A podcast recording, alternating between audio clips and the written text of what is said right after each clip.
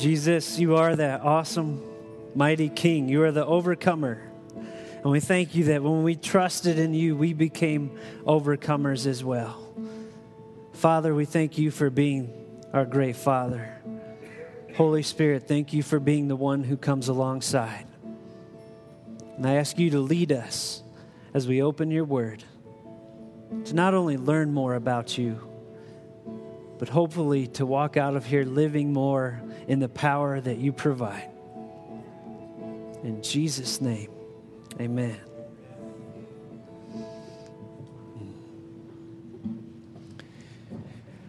I don't know how many of you guys enjoy wrestling with tough questions and how many of you guys would rather go the other way. A group this size, there's probably some of both. There's a guy in the church world named Reggie McNeal who likes wrestling with the tough questions when it comes to the church world. In fact, he wrote a book at the beginning of the 2000s that Andrew, our drummer, let me borrow, and I started reading it. Good stuff. It's called The Present Future. Interesting title. The subtitle was Six Tough Questions for the Church.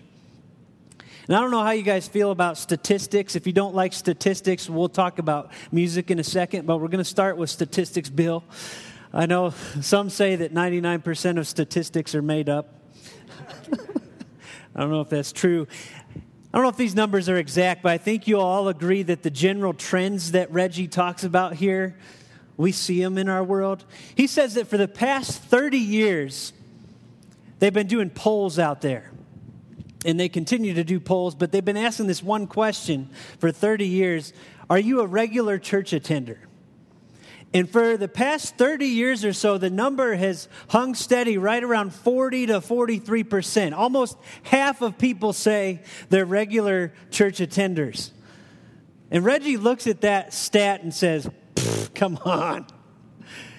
He doesn't believe that stat. I don't know if that's your experience. If you look around your world, do you, do you really find that 50% of people that you know attend church regularly? He, he asked the question Are there even enough seats for that in your town? If 50% of your town decide to show up at church, is there room for them? And so he, he referenced a study in the early 90s that was put on by the University of Maryland and the U.S. Bureau of Labor. So I don't know how you feel about the, the poll or not, but they wanted to do it based not on just asking people, Are you a regular church attender? but on diary entries where they recorded each time they attended church over, over a stretch of time. And they found that the number was probably more like 25%. Only one out of four people in America, according to that survey, regularly attend a church. Even if you believe the higher numbers, they're watching generational statistics and they're constantly going down. The builders, that generation before the boomers, if I'm right, they were about 52% regular church attendance. Skip a couple generations down to the Xers, and it was down to 36% and it goes on down from there. Now, it'd be easy for those of us in the church world to sort of bury our head in the sand and just sort of say, well, I guess people just ain't as interested in spirituality as they used to be. But what Reggie McNeal challenges us with is that's just not the case. Listen to this quote. He says many church leaders confuse the downward statistics on church participation with a loss of spiritual interest in Americans. The truth is, although intrigue with institutional religion is down, interest in spirituality is up. A 2003 Gallup poll indicates that a vast majority of Americans say that religion has an impact on every area of their life. Many have observed that there's a spiritual awakening occurring in America, and this is the part we ought to underline in his quote. However, most of it is not informed by Christian theology, and it's not happening in the church. I want you to hear what he's not saying. He's not saying God's done with his church. If you read the whole book, you'll know that about his heart. He believes in the church. He leads the church. He's in the church. He's not saying God's done with it. He's not saying nothing good is happening. He's just looking at two very interesting statistics. Interest in spirituality is up, but church attendance is down. And he's saying, What is wrong? Why is that? Now, I told you if you're not a stats guy or a gal, maybe you like the music world. If you, if you doubt that there is a spiritual hunger out in our world, all you got to do is flip through your radio stations for a few minutes, and you'll be amazed how many songs have this restless searching in the lyrics, looking for something more than this world has to offer to meet their deepest needs. Just try it this weekend. Write down every song you hear. You'll be amazed. I don't know if I'm in a time warp this, this evening or what, but the song I wanted to talk about in particular is back around the early 2000s, too. I don't know if it's Bill and Ted's Excellent Adventure kind of thing that I'm sort of stuck back there. People say preachers should have current stuff, but this is what I got tonight. So go with me on this. 2003, there was a group called Evanescence. that came out with their first album called Fallen. One of my favorite songs ever was on that album. It was a song called Bring Me to Life. A lot of you guys know that song. Some of you love that song, especially before a good sports game or, or something like that, because it, it really is a rocking song. And there was a big debate at the time was Evanescence a Christian band or not? And I don't want to get into all that. What I want to point out is that that song, that album went huge. They sold over 17 million albums of Fallen. They reached number three on the Billboard charts. That was the first time a group with a lead singer had, that was a female had done that in a long, long time. They got two Grammy Awards out of that album.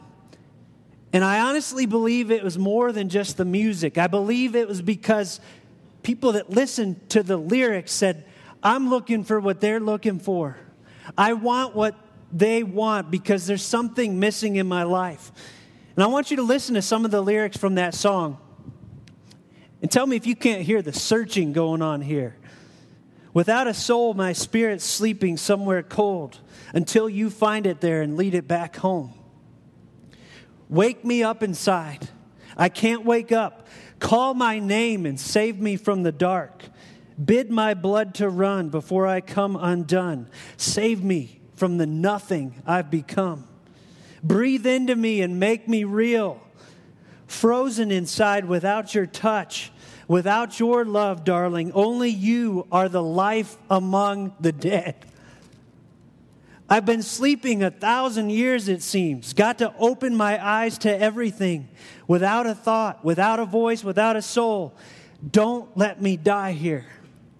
There must be something more bring me to life.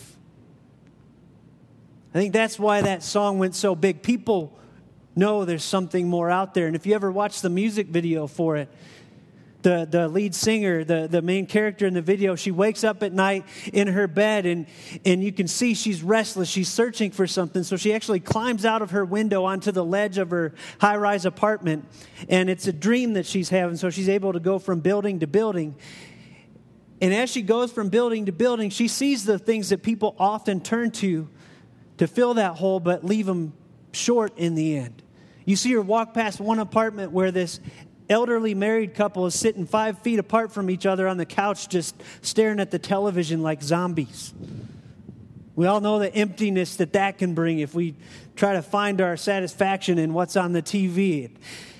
It, it leaves us empty if that's where we're looking for that main, main fix. It shows her walk past an apartment where there's a great party going on dancing and, and music and, and people with bottles, and yet they all have masks on in the video. And, and as she walks by, it shows one girl at the party lift up her mask, and you see the girl's mascara running down her face, showing that that party scene is not going to meet that ultimate need either. So surely it's a guy and you see near the end of the video, she gets to this room where there's a bunch of guys, and this guy reaches out to grab her hand. But in her dream, you know what happens? Even the guy drops her, and she falls floor after floor after floor. And I don't know the band, I, I don't know all that they meant by that, but what I see that is all those places where we normally turn to fill those voids inside, if we're looking to those for the ultimate satisfaction, meaning, rest, life, whether it's those things or money or comfort or status, they all come up short. I think that's why that album went so big. Now, here's the deal for us as the church that believe in Jesus Christ we've got the answer. We've got a relationship with the God who is the only one who can meet that need for spirituality in their lives that they're so desperately looking for. But the question I'm wrestling with is when they come around the church, when the church comes around them, do they see something supernatural? Do they see something spiritual in our lives because of the Holy Spirit? Or do they see people trying to do this thing in our own power? Do they look at the church and see my watch? Some of you guys have seen the watch while I'm preaching tonight. Looks cool with this shirt, but you know what? The second hand has not ticked all week long. There's no power in this watch. It needs a battery. And I wonder how many churches are just like this watch. They look just just just sharp, you know. They look sharp on the outside, everything looks cool, coordinates well, but there's no power because we're trying to do it without the Holy Spirit. And I think as I look at the church world, there's two extremes that I all too often run into. And I'm not just talking about other churches. I think I want us as a church to examine ourselves too. We're not immune. I'm not here to, all churches need to constantly be evaluating ourselves on this level. One extreme is do we ignore the Holy Spirit? Is he just totally left out of our everyday conversation, our everyday trust, our everyday living, breathing, moving lives? That's the one extreme over there. The other is to totally turn him into a mockery, to misunderstand him completely. And I'm talking about things like people barking like dogs and, and cackling like chickens, all in the name of the Holy Spirit. Those are the two extremes I see out there. And here's why it bothers me so much. If people in the world are looking for something spiritual and they look at us and they see there's nothing spiritual there, they're just trying things in their own power, just like I am. Or they're seeing people that are totally taking him out of whack, doing things in his name that show up nowhere in Scripture. There's a real good chance they're going to go look for their spiritual fix somewhere else.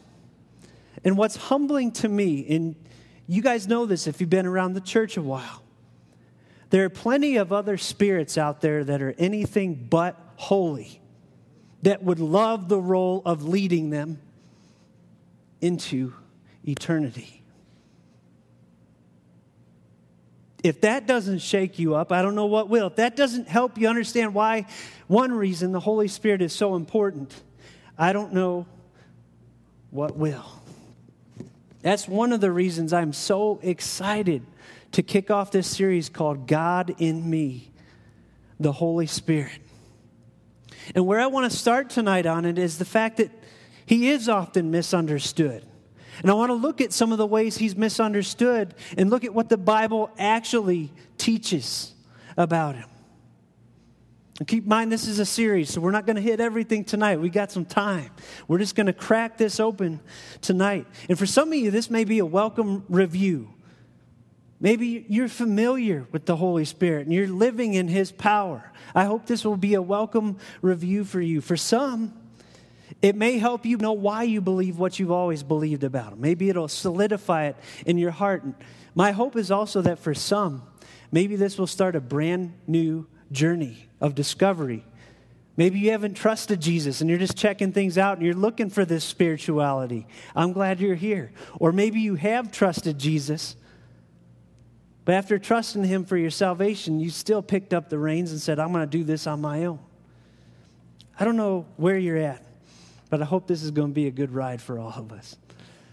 I want to start out just by saying number one, We got five, five overarching ideas tonight. He is not a ghost, he's a spirit. And you might say, well, who, who cares? You know, is it really that big of a deal? Well, for me, it is. Number one, on a psychological level, those people that go out and do the ghost hunting and stuff, I don't get that. Like, I don't like hanging out with, with ghosts, and I don't believe those are ghosts anyway. I think the Bible teaches when people die, they go to Abraham's bosom to wait for heaven, or they go to Hades to wait for hell. So, whatever spirits they're encountering, I don't want to be hanging out with. So, when you call the Holy Spirit a ghost, I, it sort of makes me like, I, I don't know if I want to hang out with him. I don't want to hang out with a ghost. It's a poor translation of a word that you'll see in the Bible. Uh, in the Old Testament, Genesis 1 2, the Spirit, and you guys can say this with me. This is the Hebrew word, it helps you clear your throat. Ruach, ruach of God was hovering over the waters. That's the first chapter of Genesis. New Testament, the word is pneuma. The Spirit and the bride say, Come, Jesus. That's the last chapter of the Bible. I chose those verses intentionally just to do away with any idea that somehow the Holy Spirit only showed up when the church started. He's all through the book. He's all through history because he's God, and we'll get there a little bit more later. But you can see that it's translated spirit. Another reason that's important that we know he's a spirit and not a ghost. When I think of a ghost, I think of the spirit of a dead person. And you know what? According to my Bible, according to my experience, God is not dead. So it doesn't make sense that he would have a ghost. It does make sense that he would have a spirit. And besides that, some of us grew up watching Casper, and some of us think he's the holiest ghost I know. And that doesn't exactly work on a number of different levels, including me singing either. but that word, look at the Greek word pneuma. How many of you guys got pneumatic tools? What are pneumatic tools? What do they use? Air, yes. And that's one other thing that's important about this word spirit. It, it often includes that idea of breath or air of God as well. But he is not a ghost, he's a spirit. Okay, let's start there. Second, he's not a force, he's a person. This idea that somehow the Spirit is some sort of elusive force like electricity or fire is nothing new. It's been around from the beginning of the church age. Some of you guys know of a man named Arius. He's the one that started this within a few centuries of Jesus being around, and he would teach that the Holy Spirit is not God. He's a, he's a force, he's like electricity. But there's this little council in 325 called the Council of Nicaea where godly men got together, opened the book, and said, You're wrong, Arius. We condemn that teaching.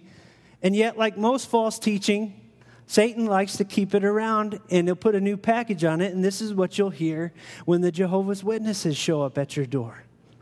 They hold on to Arius' old lie that the Holy Spirit is just a force.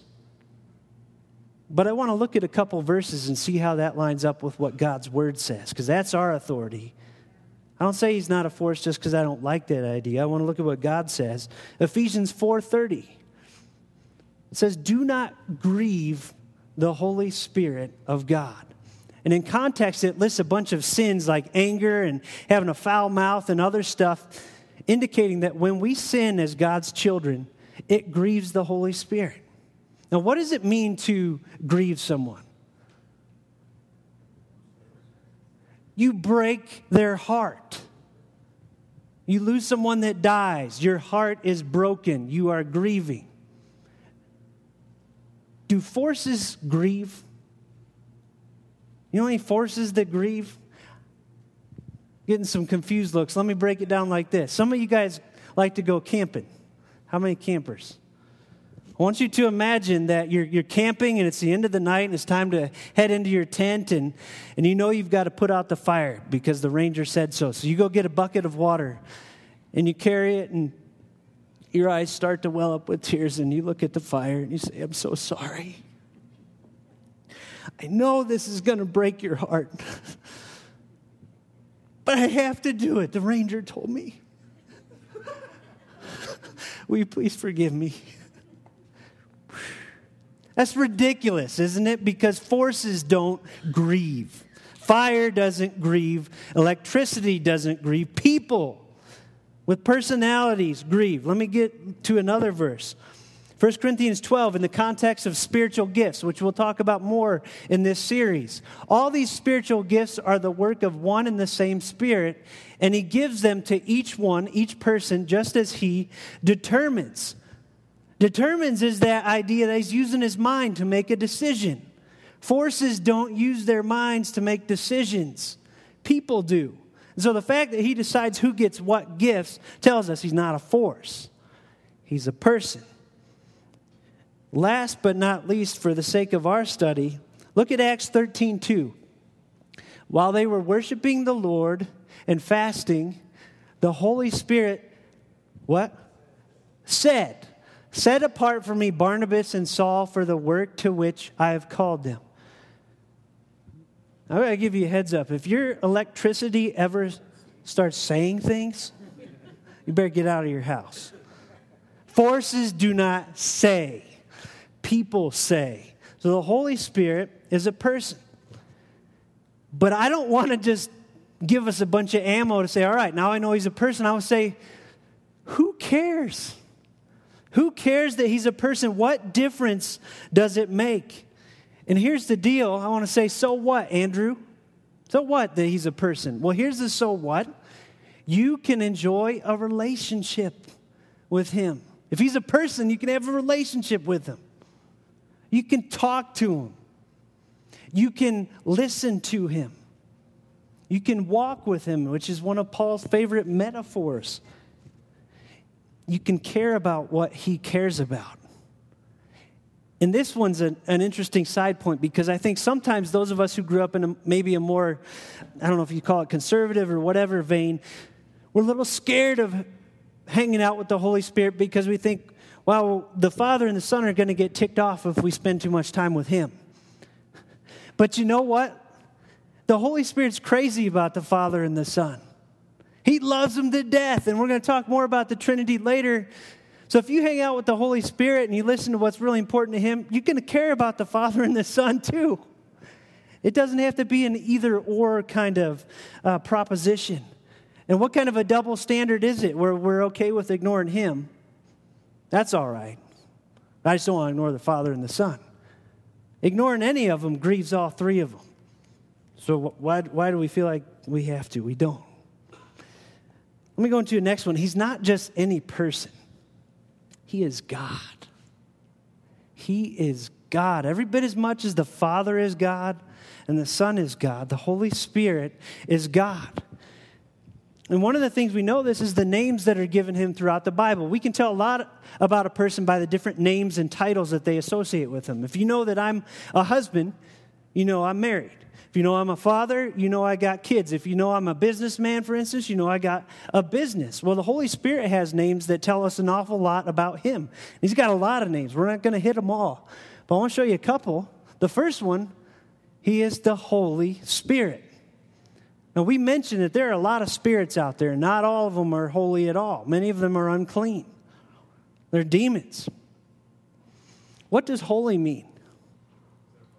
Set apart. Yes, he's not just any spirit, he's set apart from the rest of the spirits because he is God. He is set apart from the rest of the spirits. The second one is even more plain he's the Spirit of God. That's a name used over and over in the New Testament. How do you use that name and not think he's God? He's the Spirit of God. You don't like that one? 1 Corinthians 3:18. One more. I love this one. I just actually noticed this one this week. We who with unveiled faces all reflect the Lord's glory are being transformed into his likeness with ever increasing glory which comes from the Lord who is the Spirit. The Lord who is the Spirit. Who's your Lord? God. This says the Lord who is the Spirit, so he's the Lord as well. Here's another thing He does things that only God does. Let me, let me tell you a couple, just what I'm talking about. You look at this list here, you look at the creation, the virgin birth, crucifixion, resurrection, and salvation. I think all of us would say in a heartbeat, yeah, the Father and Son were definitely intricate in all of those things. But what I want to tell you, and I'm not going to turn to these verses, you can write them down if you want. The Spirit was right there too. Genesis 1 2, He hovered over the waters at creation. Okay? Virgin birth, He overshadowed Mary. That's how she got pre- pregnant with the Son of God. It was the Holy Spirit.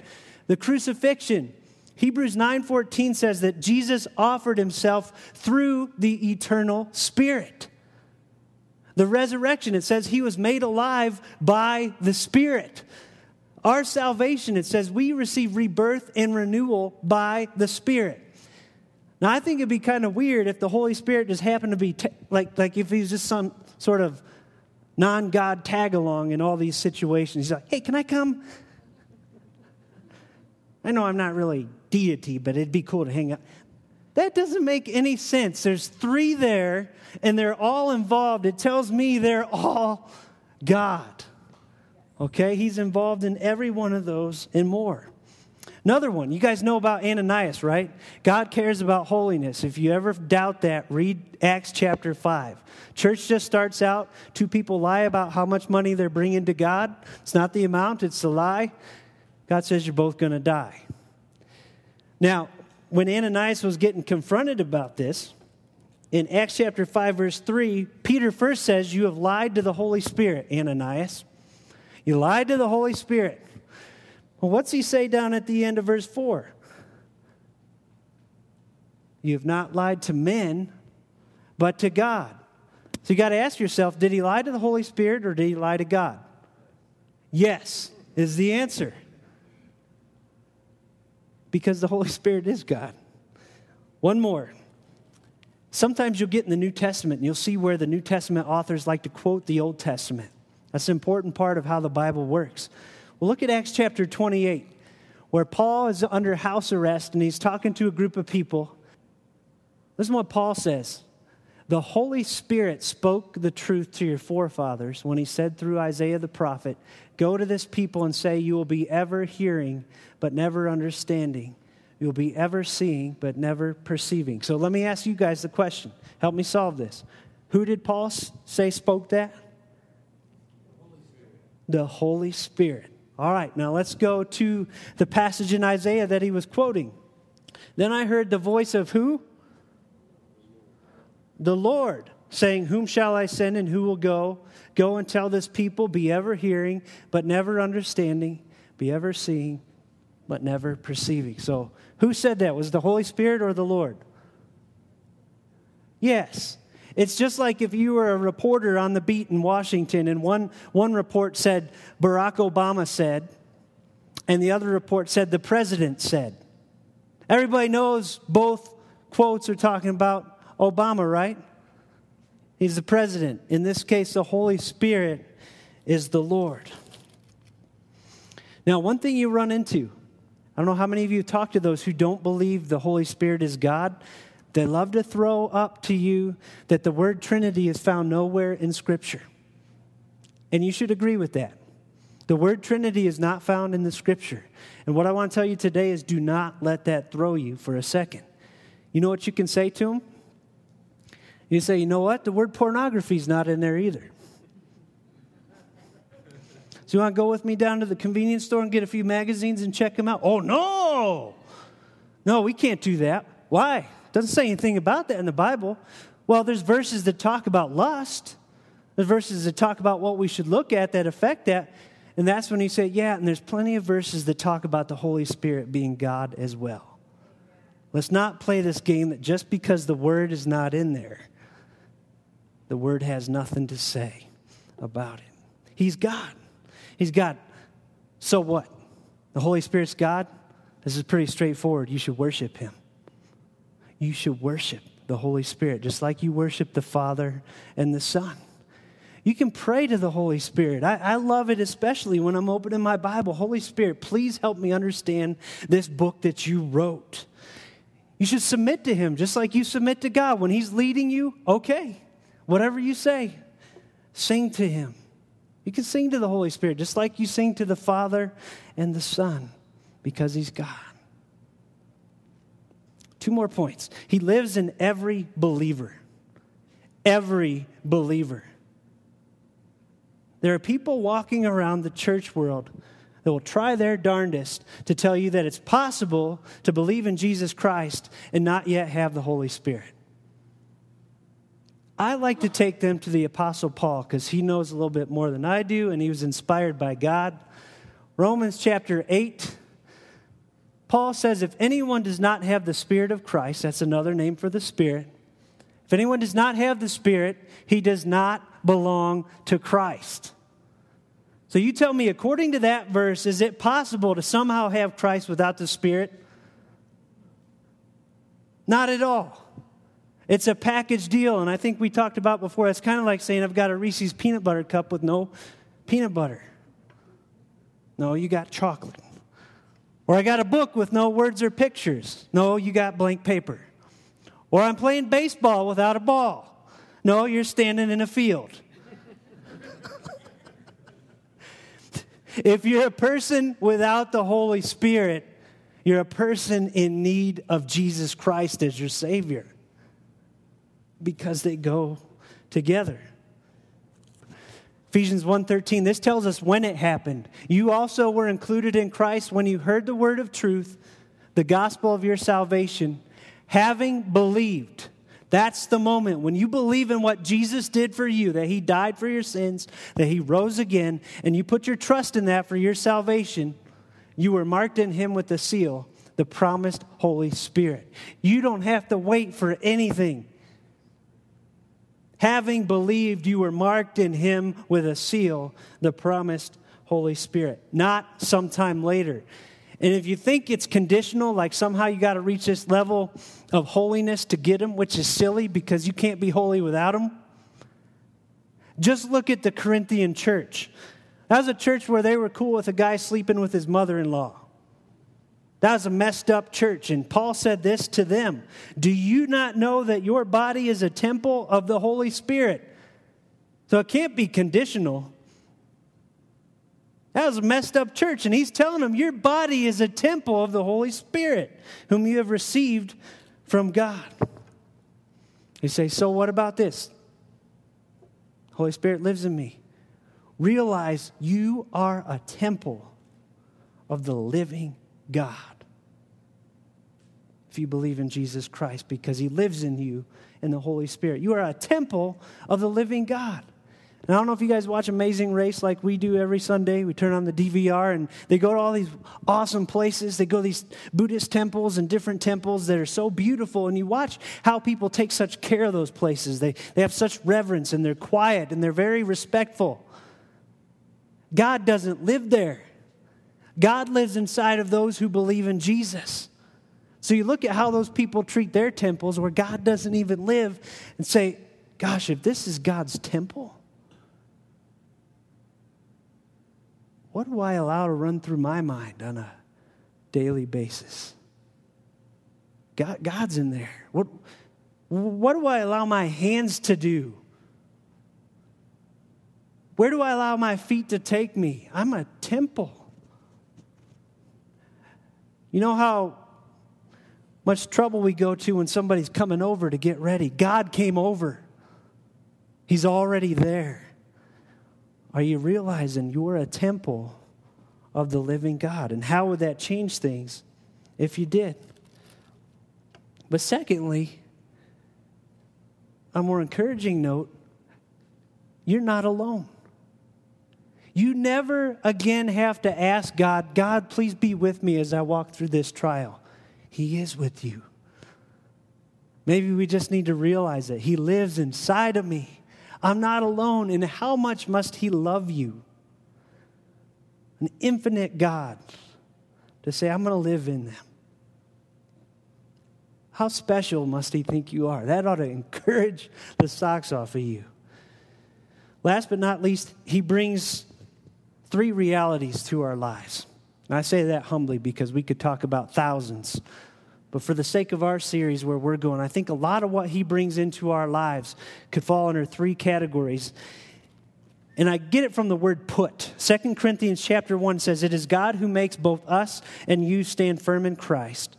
He anointed us, set his seal of ownership on us, and put his spirit in our hearts as a deposit, guaranteeing what is to come. What do I want to say with that word put? The three realities we're going to be talking about throughout this series. First, he brings power into our lives power to live the life of Jesus Christ, to say yes to the right and no to the wrong. He brings unity I want to talk about unity in the Godhead, talk about how he brings unity between mankind and God, how he brings unity between believers, and he brings truth into our lives through his word. He teaches us how to pray, where to go, what to say. Power, unity, and truth. So you say, so what? Believe in what the Holy Spirit can do in and through you. How many of us believe in what the Holy Spirit can do in and through us. I see a few, and I'm sure there's more. Some people just don't like to raise hands. That's okay. I want to leave you with a couple questions to think through as you go into your week and as we launch into this series. Number one, am I enjoying a relationship with the Holy Spirit as a person? Am I enjoying that? Do I worship Him as God? Do I realize I'm a temple of the living God? And do I believe that the Holy Spirit can do God sized things in and through me? I hope so. Switchfoot has a new album, relatively new, called Vice Verses. And there's a line in one of those songs that I think ought to rattle through our brains as we go through this series. The line says, Why would I wait till I die to come alive?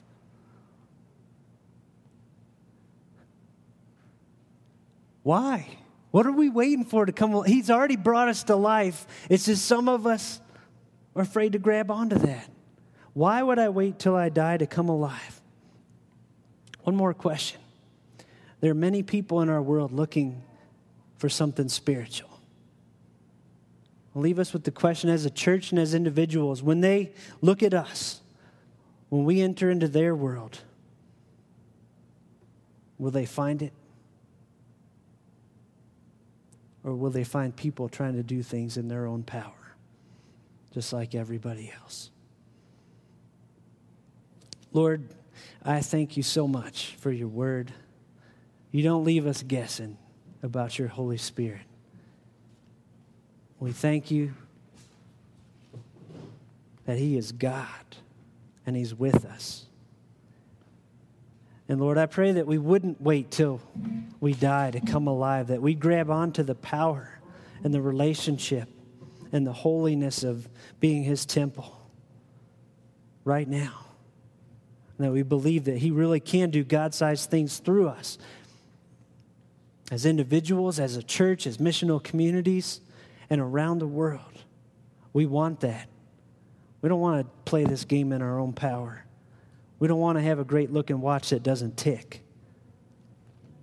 Lord, we want your power, Holy Spirit, to infuse everything we do, every word we say, every decision we make, every place we go.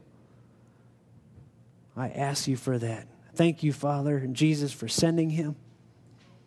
And Lord, I pray that you be glorified as we continue to learn and grow in our application of his presence in our lives.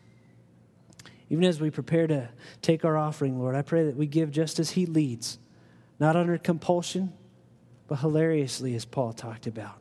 It's one more act of worship to an almighty king who gave it all for us. Thank you. In Jesus' name, amen.